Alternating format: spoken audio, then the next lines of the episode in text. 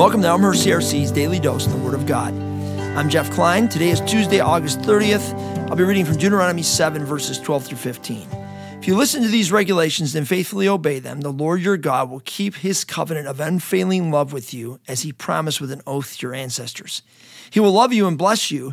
He will give you many children. He will give fertility to your land and your animals. When you arrive in the land he swore to give your ancestors, you will have large harvests of grain, new wine, and olive oil, and great herds of cattle, sheep, and goats. You will be blessed above all the nations of the earth. None of your men and women or women will be childless, and all your livestock will bear young.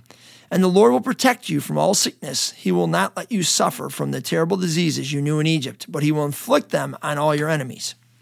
Deuteronomy is Moses' long sermon before his death and before the new generation of Israelites enter the promised land. It is the book Jesus quoted most often when he was on planet Earth.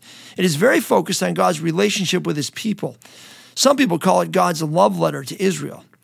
But this particular passage almost reads like a health and wealth gospel. It tells us here that that the people's obedience will bring blessings. Those blessings come in a variety of ways. They come through provision, flocks and herds increasing, reproducing, you know, uh, orchards, olive oil going crazy, plentiful harvests, fertility for both humans and animals, and protection from disease. For Israel, the covenant and the land of Israel were very connected to each other. There was a close relationship between the two, almost as if you could see the level of Israel's obedience by looking at the land and seeing how the land was doing. But there's something disturbing about all this, right? They feel like these verses make our relationship with God very conditional. Is the condition of our lives, our provisions, our blessings, our fertility really tied to our obedience? Does this mean that we can connect any lack of resources that people have, or infertility they're experiencing, or, or the sickness they're getting to their disobedience of God's commands? If this is the case, then shouldn't all of us be sick and struggling to have children and trying to figure out where our next meal is going to come from? Because haven't all of us been disobedient in some way?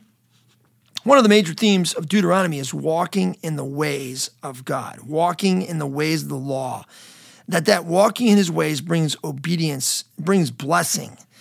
One of the major themes of Jesus is being obedient.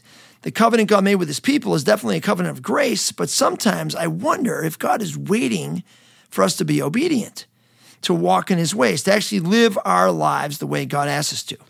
And I wonder, in the deep magic of the universe, as, as the Chronicles Narnia calls it, is there something that our obedience unlocks? Does it give God the power to pour out his blessings in unique ways on his people when they're obedient? Does it actually take away some of the obstacles that God experiences trying to pour out those blessings? These are interesting questions. Can't wait to hear Pastor Greg's take on Sunday.